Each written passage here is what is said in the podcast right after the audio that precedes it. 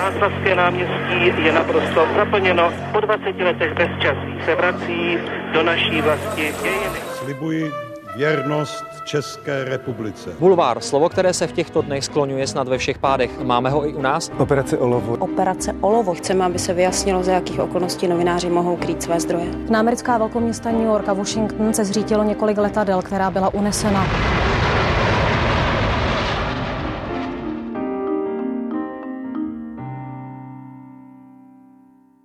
Novinář, moderátor. A teď ještě konkrétně, přes Evropu 2 nebo třeba televizi Nova proplul až na veřejnoprávní kanály, byl jednou z hlavních tváří událostí komentářů České televize nebo provázel 20 minutami radiožurnálu. Teď už ale 9 let spoluvlastník a moderátor televize DVTV. Martin Veselovský, vítejte. Dobrý den.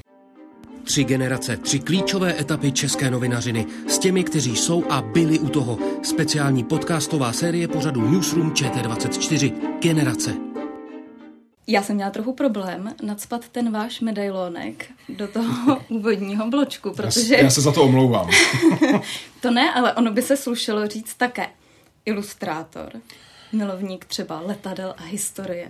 A ilustrátor by bylo jako nadsazený asi o 35 metrů. Jako ilustrátor je čistě jako Takže záležitost pro moji ženu. Počítá, no? Jo, jo, ale to je jenom jako opravdu záležitost pro tvorbu mojí ženy. A neexistuje nějaká odvrácená strana taky otce? Jo, to, to je hluboká a temná. ale to, to by bylo vlastně kopírování toho modelu, který použila moje žena. Každopádně vy jste mimo jiné taky nadšenec do letadel, do aviatiky. Tak pojďte, řekněte mi, co ti američané nad tou Aljaškou se střelili? to nevím, to nevím, co tam Nemáte se střelili. svůj typ? No ne, no mám, protože jsem se bavil prostě s lidma od balónů a jako když se dívají na tu mapu, kde to se střelovali, tak to vlastně vypadá, že jsou to akorát jako další balony, kterých si do téhleté doby vlastně NORAD jako celý ten systém nevšimnul, no ale... Takže přeci jenom vás to zajímalo. Tak jasně, že mě to zajímá. um, kde se vzala ta vaše vášeň pro letadla? To jste si po nějakém rozhovoru řekl, to je skvělé, ne, ne, ne, musím ne. načíst víc. To jako daleko od malička, protože můj táta byl jako nadšenec do letadel. Já jsem vyrůstal částečně ve Vrchlabí, kde je, bylo a vlastně ještě pořád je jako extrémně známý svazarmovský letiště. A táta modelařil, mě k tomu přitáh a vlastně jako jako pamatuju si, že někde ve druhé třídě jsem jako čtenářský deník přines popsanou knížku od Piera Klostermana, kde prostě byly úplně strašné jako scény prostě hořících pilotů a tak dále. Já myslím, že ta učitelka z toho byla trošku nervózní a mám pocit, jako, že s, rodičema mluvila, jestli je všechno v pořádku. A, Vás to netraumatizuje? Ne, ne, ne, vůbec, vůbec. Takže lítáte dál? E, jako lítám jenom, jenom dopravníma letadlama a čím jsou naše děti starší, tak tím lítám v podstatě ve větším klidu. Když byli jako malí, dejme tomu do nějakých 10-11 let, tak jsem s tím trošku měl problém z nějakého důvodu. No. Tam prostě se to nějak překlapávalo, mm. že jsem měl Nedržíte ten knip, a... nemáte tu kontrolu nad tím. No, ale to je ještě na, to by bylo nedelší povídání, protože moje lítání třeba na paraglidu vlastně jenom hroznou schodou náhod neskončilo katastroficky. To jsem slyšela. 1998 a nemuseli jsme mít žádného moderátora Martina Veselovského. No, doufám, že v Itálii u Basana del Grappa už na to zapomněli, jakože už už vám nechodí vánoční pohlednice, na kterých by bylo Don't Fly. No, přesně, přesně. tak já jenom možná, aby jsme o tom nemluvili a možná diváci to neslyšeli, uh. tak to je taková historka s paraglidem a s vaší zkušeností s přistáváním na drátech vysokého napětí. Jo. Mm, jako já obecně evidentně po veškerých svých zkušenostech s lítáním na paraglidu mám opravdu mizerný rozpočet na přistání. A na Bassano del Grappa, což je prostě taková krásná oblast jako ve středu Itálie, tak je úzká přistávačka vlastně mezi Vinicema a je potřeba na ní prostě šikovně nalítnout, což jsem já neudělal a v poslední chvíli jsem měl pocit, jako, že když trošku jako, jako přitáhnu, tak vlastně se přehoupnu přes ty dráty a přistanu. Nepřehoupnul jsem se, jenom si pamatuju ty své nohy, jak šlapou do těch drátů a odra, odrážím se zpátky a vrchlík mě předběh, přepad přes dráty, eh, kraťas a začalo hořet. A já jsem se vlastně jenom pomalu, jako, jak to odhořívalo, tak jsem se sesunul a šláp jsem si na takový asi dvoumetrový jako patník od, od sloupu a z toho jsem se skočil dolů, takže jako mně se vůbec nic nestalo. A za mnou potopa. No, v podstatě tak, tu vesnici jsem vyhodil z proudu, ty místní jako lítači, co tam byli, tak měli jako takovýhle oči a říkali, abych už jako nelítal a tak. Jste dobrodružná povaha. Jsem jako v tomhle ohledu mimoděk. Byl bych radši, kdybych nebyl takhle, jako neměl takhle dobrodružní zážitky. Nicméně, co pracovně jste dobrodružná povaha, protože já jsem se dívala na tu kariéru a to je vždycky nějaká stabilní práce, stabilní práce a pak takový velký skok. A pak zase stabilní práce a pak takový hodně velký, opravdu velký skok do neznáma. Uh, jako hrozně rád bych řekl, že to je celý plánovaný a že to je úmyslný, ale není to tak. Jako vždycky to jako dojde do nějaký chvíle, kdy to v podstatě už dál nejde, a nebo jako jako okolnosti vlastně tomu chtějí, že vlastně ta změna přijde. Ale není to tak, jako že já bych měl vlastně jako tohle, co vy jste četla, jako někde napsaný prostě 20 let dopředu, že plus minus to takhle budu dělat. Jednou za 10 let, že člověk hmm. potřebuje nějakou zásadní změnu, to ne. To prostě jako přichází to. Hmm. Um, každopádně možná teď ten skok, který jste vy spolu s DVTV udělali od ledna, to je vlastně taky takový dobrodružný krok, možná trochu do neznáma. To je dobrodružný krok. Jako to je nejvíc dobrodružný krok. protože, protože vlastně eh, jako do té doby, mm, jako v momentě, kdy máte nějak, nějak jako vystavěnou prostě smlouvu, která vám dává jako nějaký jako základ eh, existenční, tak vlastně eh, je to taky jako zajímavá záležitost, ale teprve v momentě, kdy už nic takového nemáte a celé to spočívá zejména na předplatném kmeni, tak, tak to je velký dobrodružství. No. Jak velký slovo v tom teda měla vaše žena? Hmm. V tomhle vlastně úplně ne. Ona je mm, eh, jako vždycky můj kritik a vždycky můj konzultant. Takže věděla o všech krocích, které se chystáme dělat s firmou ale myslím si, že ve věcech, které jsou jako o něco víc jako odbornější pro samotné DVTV, tak v tom má jako důvěru ve mně a v oba Honzi a v Danielu. A vy máte taky důvěru v oba Honzi a v Danielu? No, absolutní. Absolutní.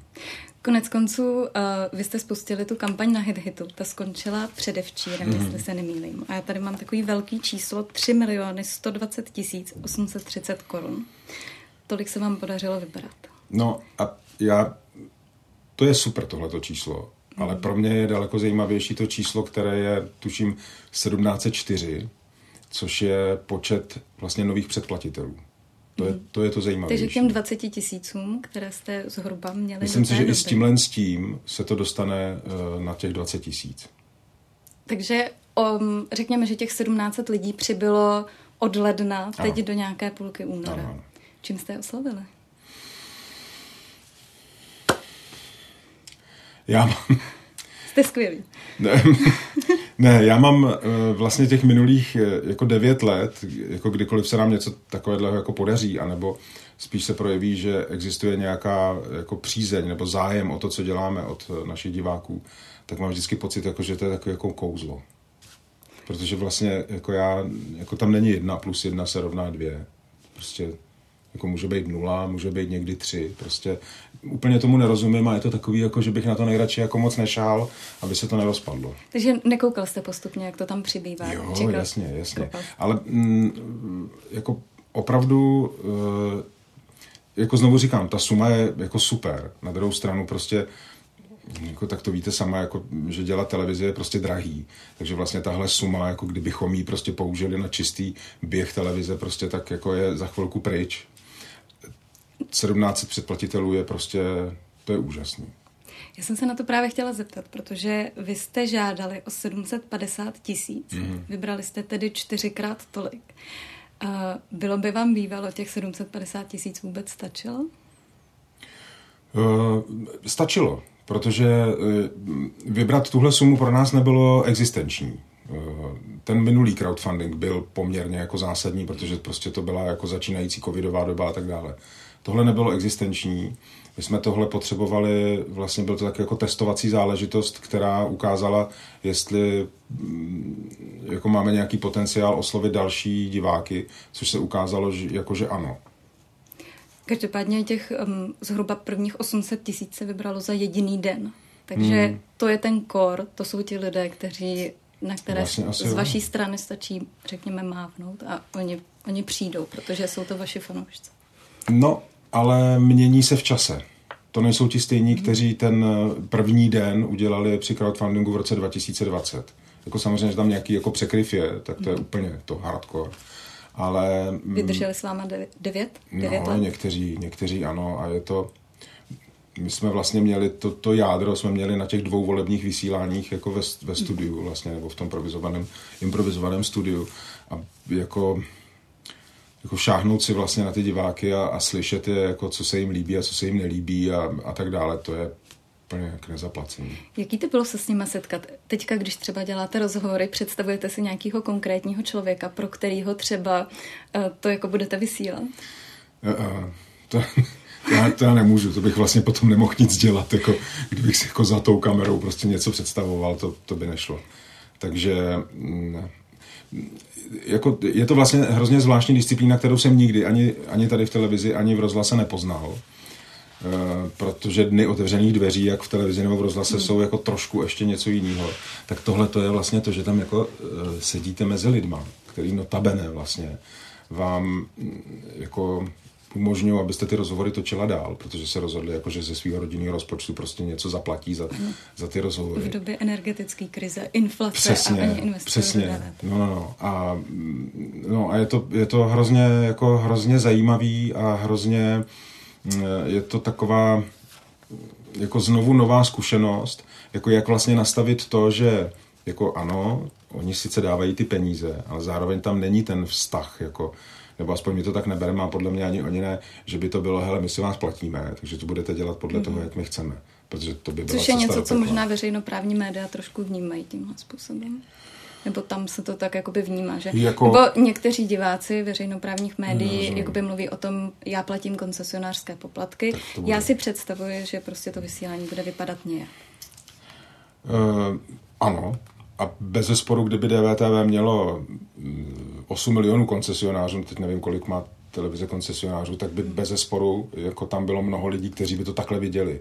Ale tak my jsme teď momentálně na 20 tisících, což je vlastně, a z toho my vidíme jako potom jako tváří v tvář jenom malinký vzorek a to jsou jako extrémně vlídně na, na, na, naladěný mm-hmm. lidi. Jako někdo, kdo nás nenávidí, si nás za prvé neplatí a za druhý nepůjde prostě, jako aby... S váma na pivo. Hmm. Každopádně jedna z těch odměn, které se nabízely na hit hitu, bylo Vyspovídej Martina. Mm-hmm. Tak mhm. teď nevím, jestli bych neměla taky přispět. Ale to jak chcete.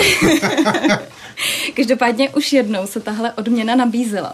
Eh, překvapily vás pak nějaké otázky? Mm, jako tenhle gard rozhovoru je spíš jako opravdu zajímavý pro ty, eh, pro ty kteří mm-hmm. si ho pořídí. Um, tak to víte, jako, že t, jako tohle řemeslo přece jenom jako chce nějakou jako průpravu, aby ten výsledek jako k něčemu vypadal. Takže eh, jako jo, je to spíš takový jako zajímavý, že se u toho člověk hodně zasměje. Ten opačný guard, takový to, že si vlastně, to je ta jediná možnost, jak se dá u nás koupit rozhovor, že si vlastně jako někdo koupí rozhovor, abych já s ním ho udělal, tak to jsou super rozhovory. Z nějakého důvodu z toho vznikají úplně úžasné rozhovory. Proč ti lidi mají tu touhu uh, být zkoušení. Protože to je v podstatě to, co ten rozhovor je. Oni si vyzkouší reakci na ty... Není to trochu jako mediální školení? No, možná jo, ale my jsme si původně mysleli, když jsme to poprvé zařadili, tak jsme si mysleli, mm, a proto tam je i ta klauzule, že jako jakýkoliv peníze můžeme odmítnout a tak dále, mm-hmm. tak jsme si mysleli, jestli prostě to nebude jako, jako reklamní formát, mm-hmm. že se to někdo koupí jako relativně levnou reklamu a tak dále. Přijde Andrej Babiš a koupí si. No, v principu, v principu takhle. A to se vlastně třeba až asi na jeden případ, kdy ten pokus jako o to byl, tak se vlastně to nestalo. Mm-hmm. A byly tam takové jako úžasné věci, jako že ten uh, rozhovor jako koupí někdo třídě svých páťáků, jako prostě. Jo, nebo prostě to je, si nedokážu vzpomenout další konkrétní příklad, ale jako, že tam najednou přijdou lidi, kteří jsou jako hrozně vstřícní, proč přesně si to koupili, e, možná mají natolik jako velký sebevědomí anebo jistotu, že se tam neodehraje nic jako strašlivého. I přesto teda, že my se jako snažíme vlastně jako ten rozhovor udělat jako hmm. kdyby tam prostě seděl třeba politik, ale jak říkám, no, jsou z toho úžasné rozhovory potom. Um, vy mluvíte, nebo těm lidem, kteří vám chtěli přispět na Hit Hitu, tak jste jim napsali, eh, nastartujme spolu novou éru DVTV, pojďme bojovat za nezávislou žurnalistiku, tu nejlepší v zemi, chceme vám dát víc, televizi, aplikace a hlavně časopis. Hlavně časopis. Hmm. Já jsem myslela, že jste hlavně televize. Uh, my jsme hlavně televize. Akorát uh, to, co jsme si mysleli v roce 2014, když jsme začínali, tak se jako nějak potvrdilo, že se prostě budou jako lidi dívat na mobilních telefonech a tak dále. Akorát za těch devět let se to vlastně všechno jako změnilo. Ty tady sedíme, natáčíme podcast, video podcast, což tehdy prostě jako... A budoucnost je teda v e-časopisu? No, minimálně pro jako zdat, který máme z toho, protože ten časopis je pro naše předplatitele, no, mm-hmm. ten není, není ven. Tak z toho ta data nám říkají, že to lidi otevírají a čtou. Že to je mm-hmm. vlastně nějaký jako suplement, který uh, spousta našich předplatitelů ocení.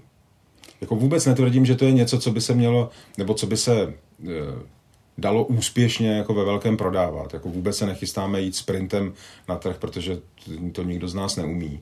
Tady se mm-hmm. prostě bavíme o pdf a o EPUBu, který prostě je vlastně jako formát, kde je polovina přepsaného rozhovoru, je tam proklik vlastně na samotný rozhovor a tak dále. Takže je to možná nějaká zhuštěná verze. Jo, je to zhuštěná verze. Je to vlastně něco jako... Hele, mm, náš předplatitel, tady máš jako plnou verzi toho, jakým způsobem to, co jsme vyrobili, ten obsah, můžeš konzumovat. A můžeš mm-hmm. to mhm. konzumovat podle toho, jak se ti zrovna chce. Můžeš to poslouchat v autě jako podcast, když budeš mít čas, můžeš se na to dívat. Pokud si to sebou ty čtyři PDF z minulých měsíců chceš vzít na dovolenou a přečíst si to, super. Takže je to vlastně spíš krok vůči těm předplatitelům takový střícný, aby prostě si s tím obsahem mohli formálně vlastně dělat ano, co. přesně. Každopádně teď eh, tedy ten krok do neznáma, o kterém se bavíme, samostatná DVTV. Eh, bude to tedy lineární vysílání. Kolik hodin denně?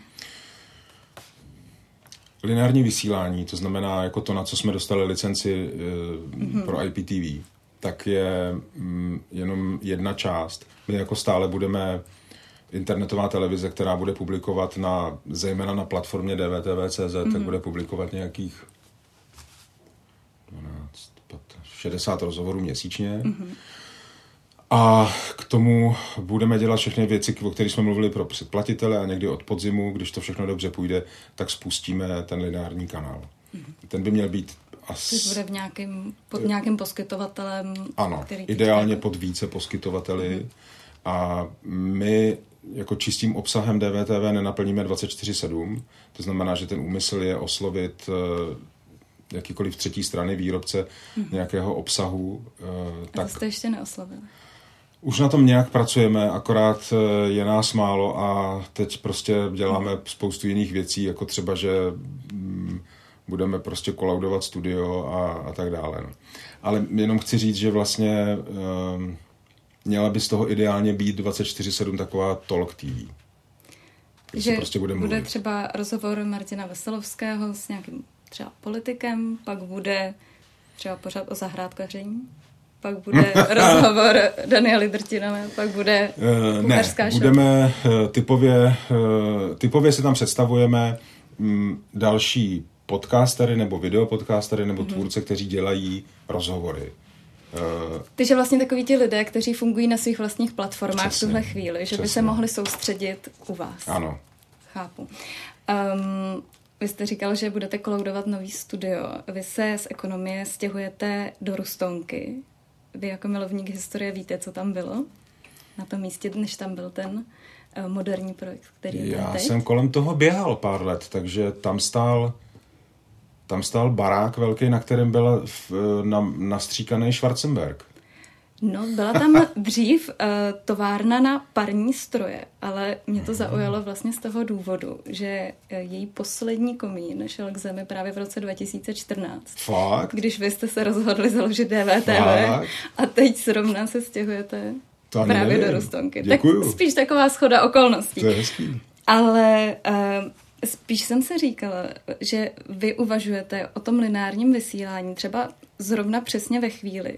Časově se to sešlo. V prosinci skončila seznam TV, uh-huh. protože řekli, že to není rentabilní, uh-huh. že se jim to nevyplatí, že o to není zájem. A vy jste v lednu vlastně řekli, že tedy byste od podzimu mm-hmm. chtěli dělat, a já neříkám, že něco podobného, ale že byste chtěli taky lineárně vysílat. Tak eh, ten příklad Seznam TV neodrazuje vás to? Vůbec. Mm, jednak eh, myslím si, že Seznam TV to plnil eh, jednak takhle. Oni, pokud se nepletu, byli terestrický vysílání. Mm-hmm, Aspoň že... já je chytám normálně ze vzduchu, jako, mm-hmm. takže, nebo jsem je chytal, což je něco trochu jiného. Eh, další věc je ta, že myslím si, že to, jakým způsobem to plnili, tak muselo být jako relativně drahá záležitost. Mm-hmm. Což u nás nebude, protože mm, u nás ten 24-7 kanál bude v ideálním případě vlastně něco, co už je vyrobeno. Akorát se to pokusíme vlastně dopravit k jiným uživatelům, k jiné cílovce. To znamená, jako náklady na výrobu toho kontentu už budou vynaloženy. A další věc je ještě ta, že mm, ta linearita, mm, máme za sebou vlastně jednání se všema velkýma poskytovatelema a nejsem v této oblasti expert, ale mám pocit, že vlastně lineární kanály u poskytovatelů, jako je T-Mobile, Vodafone a tak dále, tak se vlastně daleko víc kloní k tomu, že to je video on demand, jako, že to v mhm. podstatě mm-hmm. jsou potenciálně videotéky od přetáčení, přehrávání z archivu a tak dále. Přesně, že ano, furt tam jsou pro lidi, kteří mají rádi prostě to, že si to zapnou a v 8 večer tam je mhm. něco, tak to tam takhle funguje, ale jinak to vlastně můžete používat daleko víc jako videotéku. Rozumím. Jak moc vám eh, při té tvorbě toho obsahu a při naplňování té televize bude chybět Michal Rosypal? No, uh, u té televize nevím. Nějakým způsobem nám rozhodně bude chybět uplnění obsahu DVTV, protože jako v mnoha ohledech jsme uh, byli na úplně stejné vlně ale eh, jak se ukázalo, tak prostě v několika ohledech poměrně zásadních ne. Jakých? Uh, nevím, jestli vlastně úplně chci tohleto rozebírat do detailu, protože to přece jenom mám pocit, že bude asi mezi náma a Michaelem.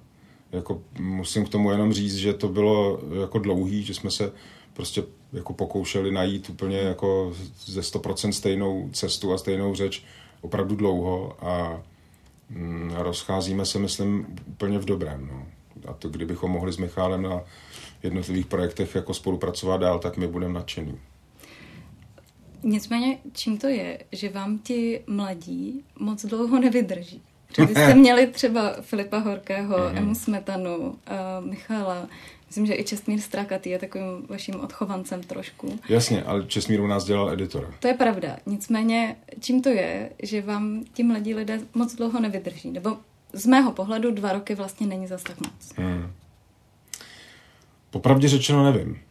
Hmm. Může být chyba v nás. Na druhou stranu, eh, co se týče třeba koeditorů u nás, mm-hmm. kteří jsou podobně mladí, 23, 24, 25, tak ty vlastně jsou u nás daleko delší dobu. A ti drží. Ti drží vlastně.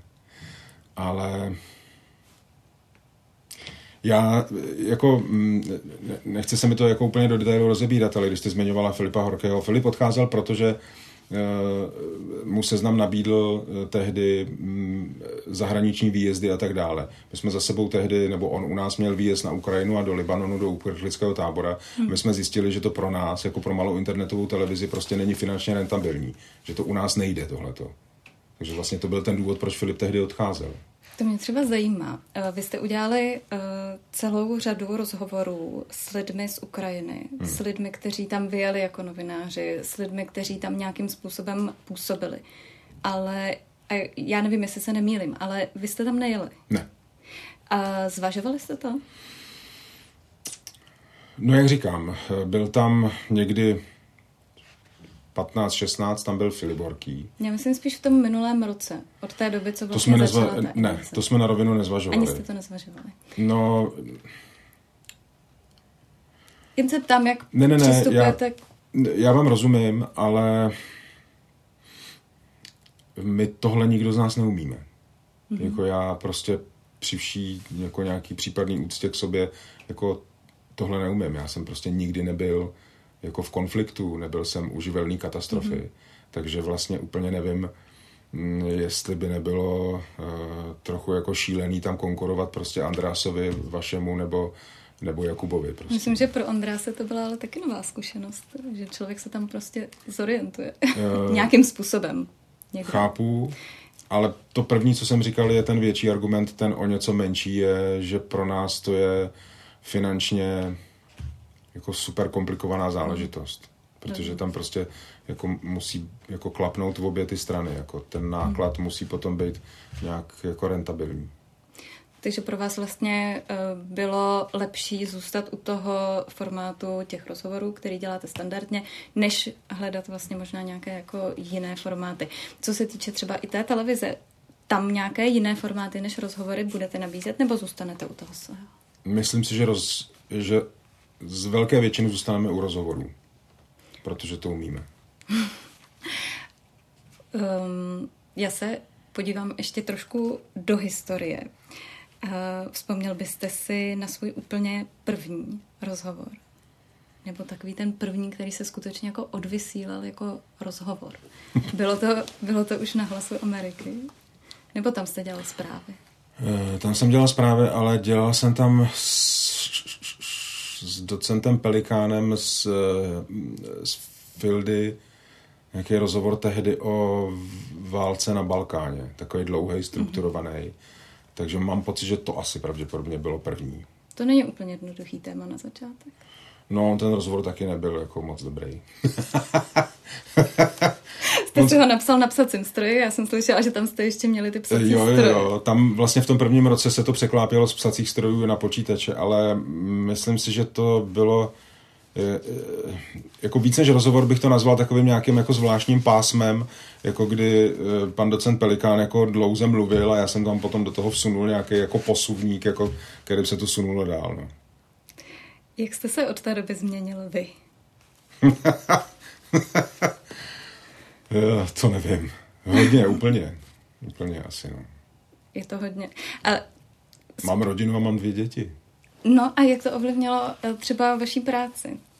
Třeba máte pocit, že od té doby, co máte děti, tak dokážete třeba i do těch rozhovorů vníst možná třeba větší empatii vůči třeba um, nějakým sociálním problémům nebo rodinným problémům, protože um, vlastně ty často tvoří jakoby základ těch sociálních.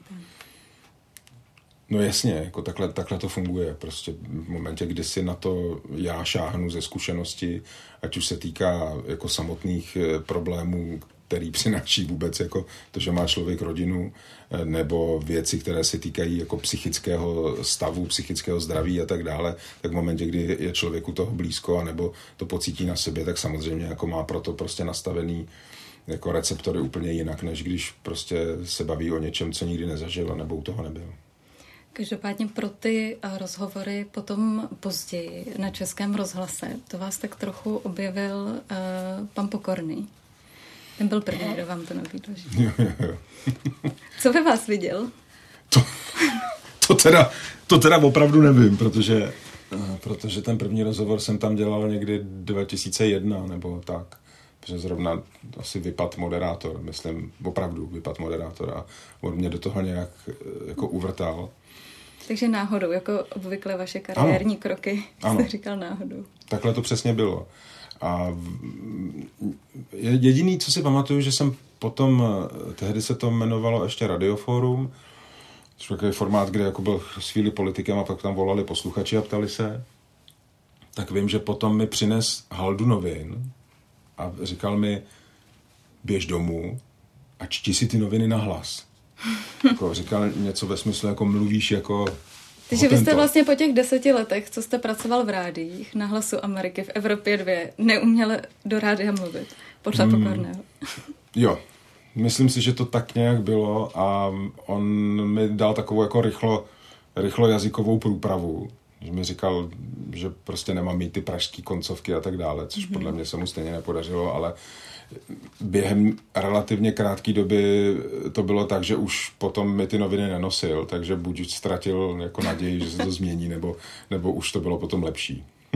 Rychlo kursy na pokorného. Jo, jo. Jak jste se z rádia dostal potom až do české televize? Puh. Mm, myslím, že se o to nějak napůl podělila Pavlína Kvapilová, která mm-hmm. tehdy měla na starosti jako nevím, jestli ta pozice byla jako editorka, ale měla na starosti vlastně jako znovu nakopnutí událostí komentářů. A Zdeněk Šámal, který vlastně to nějakým způsobem jako přikýval, jak jsme se spolu bavili o tom, jako co přesně bych mohl v české televizi dělat a já, já jsem mu říkal, že v podstatě nechci dělat nic jiného než události komentáře a on říkal, tak jo. Nicméně byl to večerní pořad. Jak, eh, jak se vám pracovalo eh, v tom pořadu, který vlastně začínal v 10 hodin večer, končil v 11 a vy jste ho moderoval mm, to bylo celý týden? Nebo jednou za tři dny? Jak to bylo? Vy jste se střídal s Danielou Trtinovou a Jakubem Železným? No, nějaký systém tam byl, ale myslím si, že to nebylo, že jsme se nestřídali po týdnech, že tam byl nějaký takový hmm. jako hmm. obkročný systém. Takže vám nevadily ty večery? No, když jsem se předtím vyspal, tak mi nevadili, protože já jsem dělal události komentáře od roku, tuším, 2007 nebo začátku 2008, takže jsme měli úplně malou Vicky, tu mladší dceru. A to, to bylo jako náročnější období trochu. No a takže doteď se mi jako smějou všichni u nás, protože vzpomínají na to, jak jsem spal pod stolem tady v událostech komentářích, že, protože já jsem dohromady dělal ještě 20 minut radiožurnálu, takže jsem jako přejížděl z, z rádia mm-hmm. do televize a protože mm, jako jsem teda nějak jako byl nastavený jako od rána, že jsem jako v noci moc nespal, pak e, bylo jako 20 minut příprava, do toho příprava na události komentáře, nějaká porada, tak vlastně, abych těch 10 byl jako nějak to, tak jsem kolem 6 si musel prostě chrupnout pod stolem. Ale kolegové byli docela v pohodě, protože byli vždycky potichu tu půl hodinu. Žádný lepší místo tady tenkrát nebylo, než pod stolem. Hele, my jsme byli taková jako uzavřená kancelář, to mám pocit, že si sama pamatujete, takže vlastně mě ani nenapadlo chodit někam jinam. No. Každopádně co se týče událostí komentářů a toho, že to byl um, pořad vlastně na české televizi, na veřejnom právním médiu, tak uh, třeba často ty politici, mám dojem, měli pocit, že i když se jim třeba úplně nechtělo, tak přišli, protože měli mm-hmm. nějaký pocit toho, že by asi jako by měli přijít a měli by odpovídat tedy na ty veřejnoprávní otázky. Uh, to u DVTV asi úplně neplatí. Tak ne. jak ty politiky přesvědčujete, že má smysl za váma přijít, byť vědí, že nedostanou uh, ty otázky třeba úplně po srsti. Hmm. My je vlastně nepřesvědčujeme, hmm, protože vlastně nevím, jak bych je měl přesvědčovat. Hmm. To bych jim asi musel něco slíbit, což neděláme. A takže, pro ně je to možná taky taková výzva, zvládnout to. No pro některé jo, jako pro ty, který jsem to chtěl říct ošklivě, ale kteří jsou odvážní, tak, eh, tak to je výzva a podle mě to mnohý z nich baví, protože prostě to není jako si pokecání jako s rukou hmm. kolem ramen. Ale no a pak je spousta z nich, kteří vlastně nepřijdou, protože jim to nestojí za to, což vlastně taky trochu chápu, protože hmm. prostě, když si mohou vybrat, tak jako dobře, nepůjdou prostě ke mně nebo k Danielám, jako aby jsme tam jako předváděli nějaký jako dřevákový tance, ale Ono se to projevilo teď před prezidentskou volbou, hmm. protože třeba Andrej Babiš eh, od začátku odmítal přijít a Jaroslav Bašta to potom zrušil před nějak na poslední chvíli, jestli se nemýlím. Um, jak moc to vlastně narušilo um, nějakou možná tu vaší dramaturgii, nebo um, vy jste potom dával tu otázku uh, díky kolegům na TV mm-hmm. Nova. Ano, ano. Um, a ptal jste se uh, na to, jak by reagovali na to, kdyby jejich eh, syn, um, pana Pavla a pana Babiše, chtěl jít do války na Ukrajině. Nebylo to možná. I ta otázka vlastně tím válečným směrem trošku, naskakování, na tu, eh, na ten narrativ, který eh, do předvolební kampaně vnášel Andrej Babiš.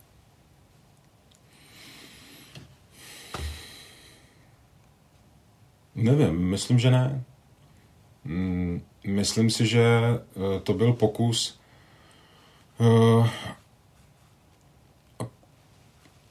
mm, a myslím si, že zdařilej pokus o to, aby se ta otázka z roviny jako politických keců s proměnutím dostala do osobní roviny, která prostě vždycky jako, jako se třese vlastně jako by ten nános jako marketingu a politických prostě mm-hmm. Což podle mě se ukázalo. Takže to byste zopakoval. Protože to já rozhodně. jsem potom viděla... Dokonce bych po ní ještě jako chvíli skákal po té otázce. Protože já jsem pak viděla, že v jednom z těch videí, které jste zveřejňovali začátkem roku, tak jste vysvětlovali, proč jste se vlastně na tu otázku zeptali. Ano. Tak nemělo by to být u té otázky vlastně evidentní, proč se na ní ptáte, že když je to potřeba vysvětlovat, že možná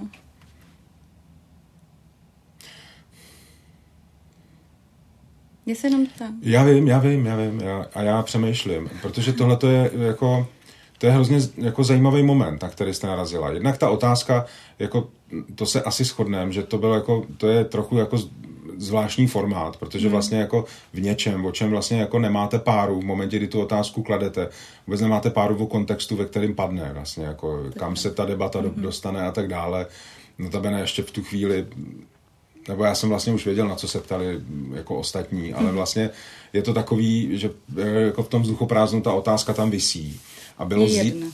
Co to? Hmm. Je jedna. No a je jedna a ještě hmm. ke všemu, a to bylo vlastně pro mě na tom nejhorší, eh, byla jedna stejná na oba, což je hmm. jako úplně... No. Ale to vysvětlování vlastně, já mám někdy jako čím dál tím větší pocit mám, že zvlášť u politických rozhovorů, který jako nějak vedeme, takže by vlastně, jako by ten, eh, jak tomu říct, vlastně takový jako nějaký instrumentář nebo jako vysvětlení mm-hmm. toho, proč jsme jako zaujali tuhle pozici, by jako vysvětlilo mnoha lidem, jako, že to není zaujatost, že to není prostě jako, že si tady někoho hýčkáme, nebo že jsme mm-hmm. prostě, že ho nenávidíme a tak dále mám někdy pocit, že jako fakt mám jako tendenci prostě jako vždycky přiřadit k tomu rozhovoru, jenom vám řeknu, jako z jakých pozic vlastně ten rozhovor vedeme a proč jsme ho vedli takhle. Protože vy i zdůrazňujete, že DVTV není názorové médium. Ano, to vlastně ano. pořád eh, říkáte v těch videích. Tak um, vlastně, když potom vysvětlujete, proč a z jaké pozice se ptáte, tak jestli to možná jako z vás trošku nedělá názorové médium, když už jako zaujímáte pozici. Je takhle. No ale myslím, že uh, i když uh, jsme vysvětlovali tu otázku na té nově, tak mám pocit, že to nebylo jako, hele, my si myslíme, že to je takhle a proto jsme položili tu otázku. My jsme jenom vysvětlovali, jako proč jsme ji položili. Ne, že stojíme na nějaký jako názorový mm-hmm. pozici, protože mm, jako my, minimálně my čtyři, jako Honzové a Daniela a já, jako v tomhle jako rozhodně eh, jako stejnou názorovou pozici nemáme, takže my ji vlastně ani moc dobře nemůžeme zaujmout. Rozumím. Um, teď úplně z jiného soudku. Um, přijdete si slavný? ne. A přišel jste si někdy, třeba když jste moderoval ty události komentáře? Ne, ne, ne, ne, to určitě ne. Slavnej jsem si někdy přišel, a to byla pravděpodobně proto, že mi bylo asi 25, když jsem moderoval Ačko. To jako podpis, doby... podpisový akce, jako to bylo... Dělám si legraci, ale jako eh, tehdy to cílilo na jako hodně mladý lidi a, a děti, tak tam jakoby i, i pro mě, který se s tím jako poprvé potkal, tak tam byla jako, jsem si říkal, ty jsem slavný. Tam byla ta emoce. Mm, pak už jsem se uklidnil, už to bylo dobrý. Mě to napadlo vlastně v jeden moment, eh, protože mám takovou vzpomínku na vás, kdy jedna moje kolegyně s váma natáčela nějakou svou ročníkovou práci pro FAMu a vy jste měl na nástěnce nad svou hlavou pověšený maily od diváků, ale nebyly to takový ty maily, kde vám říkají, jak jste skvělej, ale byly to takový ty maily, kde vám nadávali a kde vás posílali kamsi. A byly to takový jako naopak ty velmi nepříjemný maily. Mm. A mně právě přijde, že to je něco, co by si pověsil člověk, který si o sobě třeba myslí, že je slavný, ale chce zůstat nohama na zemi. Mm. Tak proč jste to tam vlastně měl? Dokonce se ani nepamatuju, že jsem to měl. A to bylo tady v televizi? No, no, no, na nástěnce. Protože mi to přišlo vtipný. A doteď mi to vlastně jako vtipný přijde, protože ta nápaditost lidí jako při té kritice, která je jako hrozně osobní, tak je jako ve skrze nápaditá. Jako... Takže chodí pořád. No jasně, jasně. Teď máme favorita, protože o Daniele mě jeden posluchač napsal, že je sexy žabka a o mě na, v té stejné větě napsal, že jsem jenom jednoduchý blbec. Takže to si říkám, že si dáme na plagát velké, na trička, z toho rola, nebo na trička, ano, jako na, sexy na žabka a jednoduchý blbec. To je teď populární. Uh, jenom, uh, jenom abych tohleto, um, jako jsme v Česku, jako, um, myslím, že tady mluvit jako o nějaký slávě je jako absurdní, prostě, jako žádná sláva prostě tady není, protože prostě vylezete za hranice a...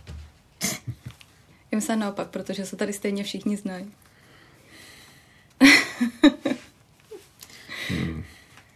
U nás na chalupě, když půjdu v Novém městě pod Smrkem do hospody, tak tam poznáte, co je sláva. um, já jsem se ještě chtěla zeptat. Um, vy jste uh, v jednom rozhovoru, který jste dával už v minulosti, um, komentoval jedno z vystoupení Jakuba Železného, vašeho bývalého kolegy. A tam jste mluvil o tom, že vy jste kdysi na radě Česk- eh, nebo kdysi na Českém rozhlase musel pro radu Českého rozhlasu mm-hmm. vysvětlovat daleko menší přestupky, mm-hmm. než něco, co on udělal uh, v tu chvíli ve vysílání. Mm-hmm. Jak často jste tenkrát musel něco vysvětlovat radě Českého rozhlasu? No, jako pokaždé, když přišel nějaký podnět k té radě, jako nějaká stížnost. A jak často to bylo? Nevím. Jednou za čtvrt, za čtvrt roku. A jaký je ten pocit teď, když nad váma žádná rada, nebo v tomto duchu rada nebdí? Nebo, cíti, nebo cítil jste ten dohled? Měl jste nějaký pocit, jo, já teď řeknu ve vysílání tohle, já to zase budu muset vysvětlovat hmm. na radě? To jste hmm. nikdy neměl. To jsem neměl a hlavně jako při vší úctě k těm lidem, kteří tam tehdy seděli, nebo kteří tam sedí teď, tak jako mě vlastně jako bylo vždycky trochu jako šumák, co si myslej a e, protože prostě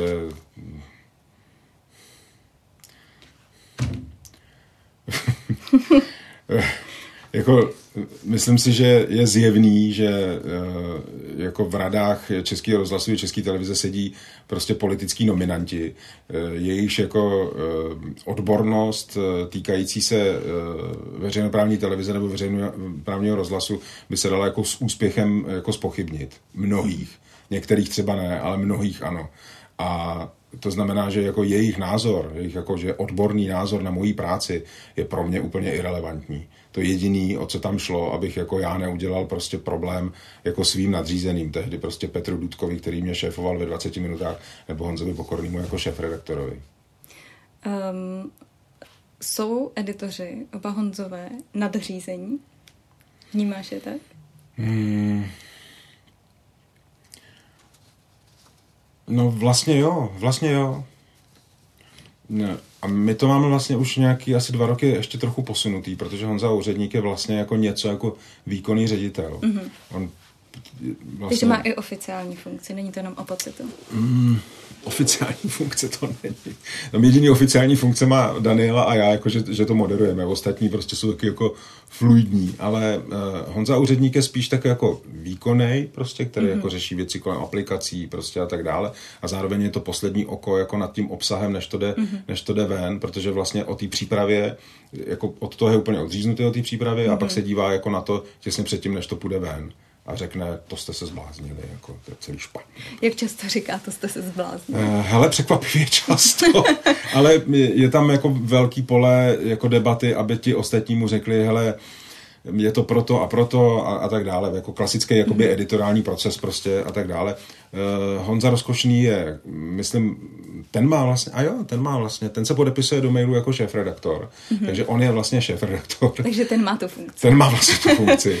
A, mm, a ono by to jinak nešlo, kdyby čistě pro výkon uh, té práce uh, oni dva nebyli mě a Daniele nadřízení. To prostě by vlastně jako nedávalo úplně smysl.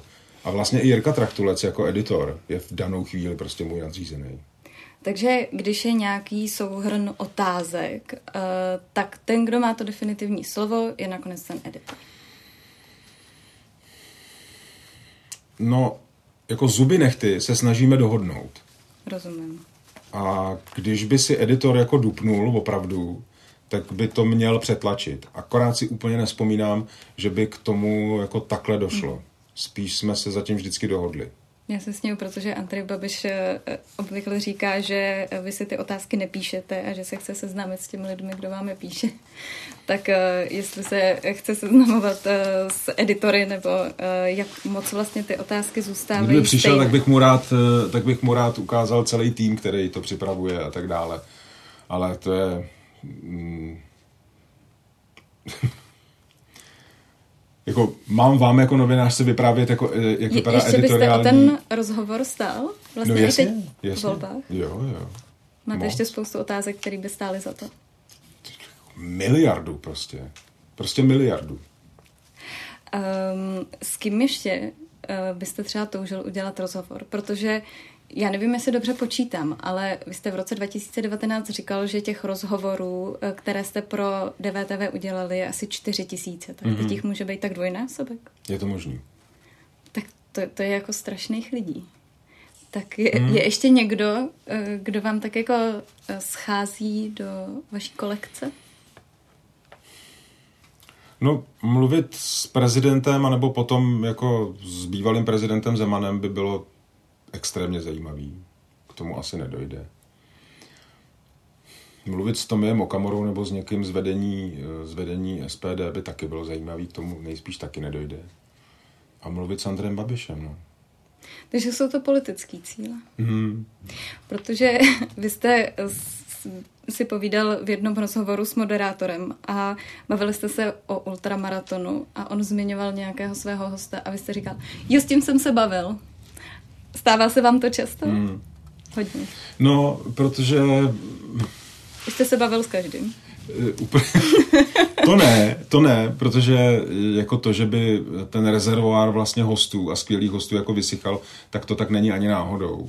Ale prostě jsem se bavil jako se spoustou lidí a myslím si, že jsme v DVTV za těch devět let vlastně mnoho lidí jako vytáhli ven na jako světlo té mediální pozornosti takže potom ano, řeknu jako jasně, s tím jsem se bavil. No. Vy jste v roce 2014 odcházeli z české televize. Bylo to vlastně takové asi docela divoké období. Ano. Úplně jste tenkrát nevěděli, jak vlastně tu tranzici pojmout, jestli jsem to dobře pochopila. Um, tenkrát ještě nebyly sociální sítě takový hit, nebo už jo?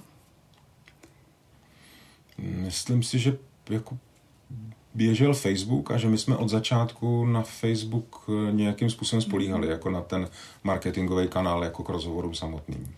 Že jak za těch posledních devět let ty sociální sítě třeba ovlivnily vaší práci? Hmm.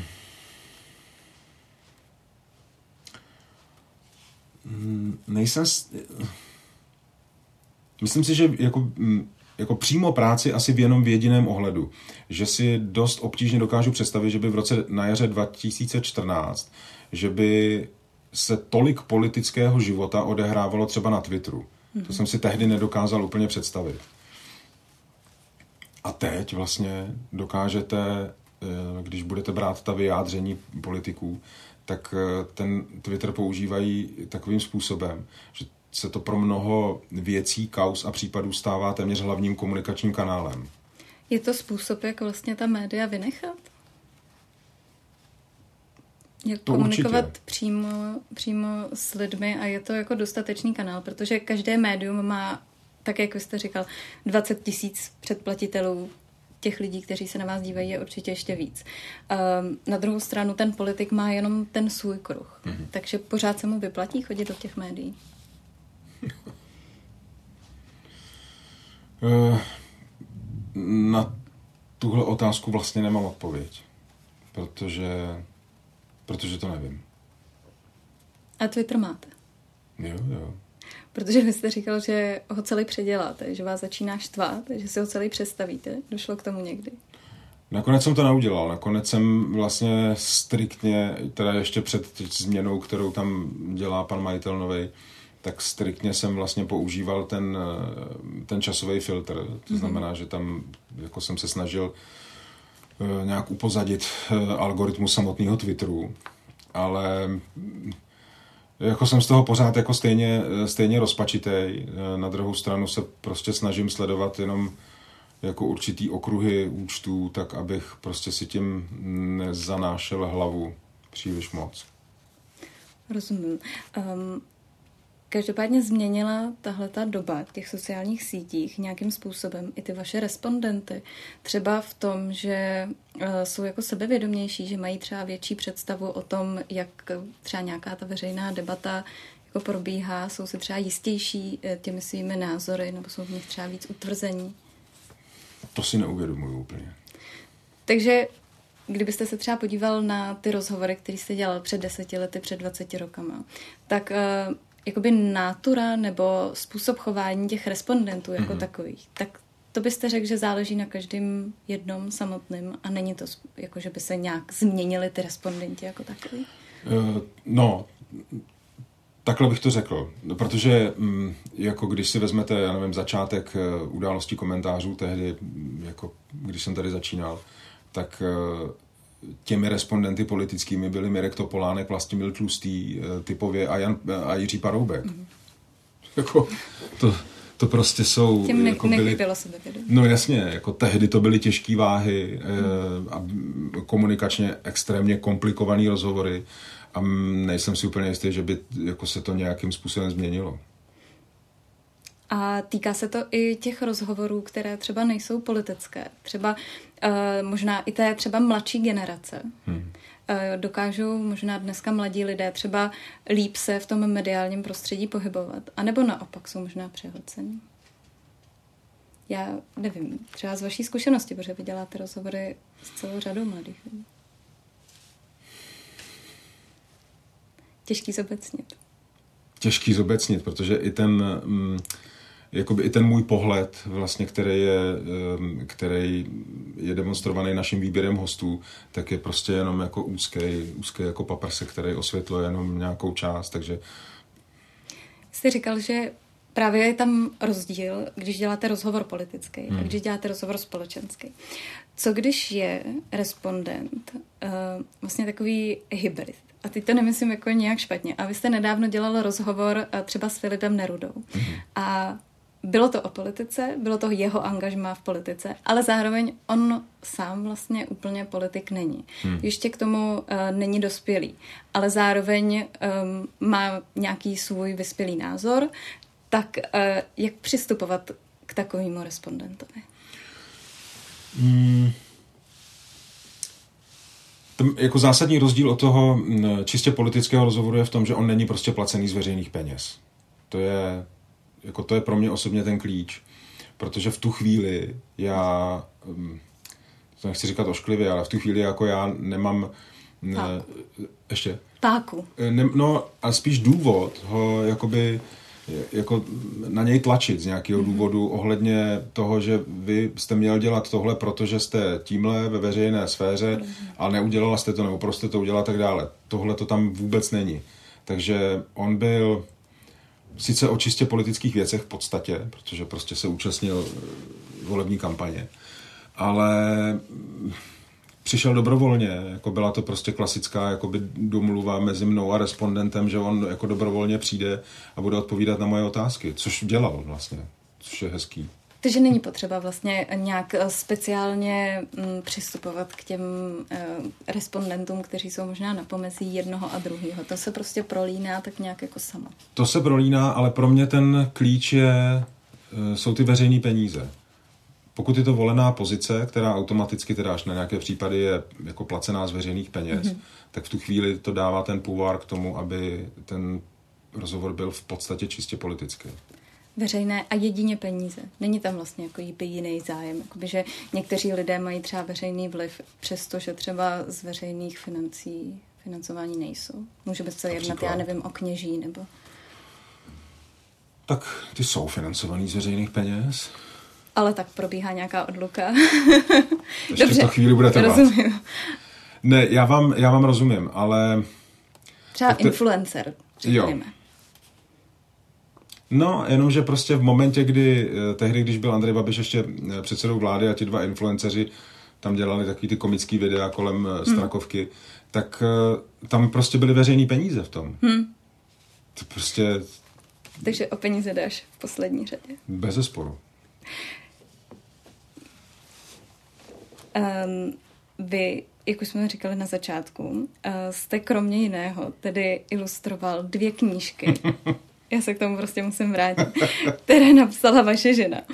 A to je nějaká relaxační terapie, nebo to je jako volnočasová, nebo je to jako něco, co budete dál rozvíjet a bude třeba... Ne, já... I vlastní knížka. Ne, ne, ne, ne, ne, vlastní knížka rozhodně nebude.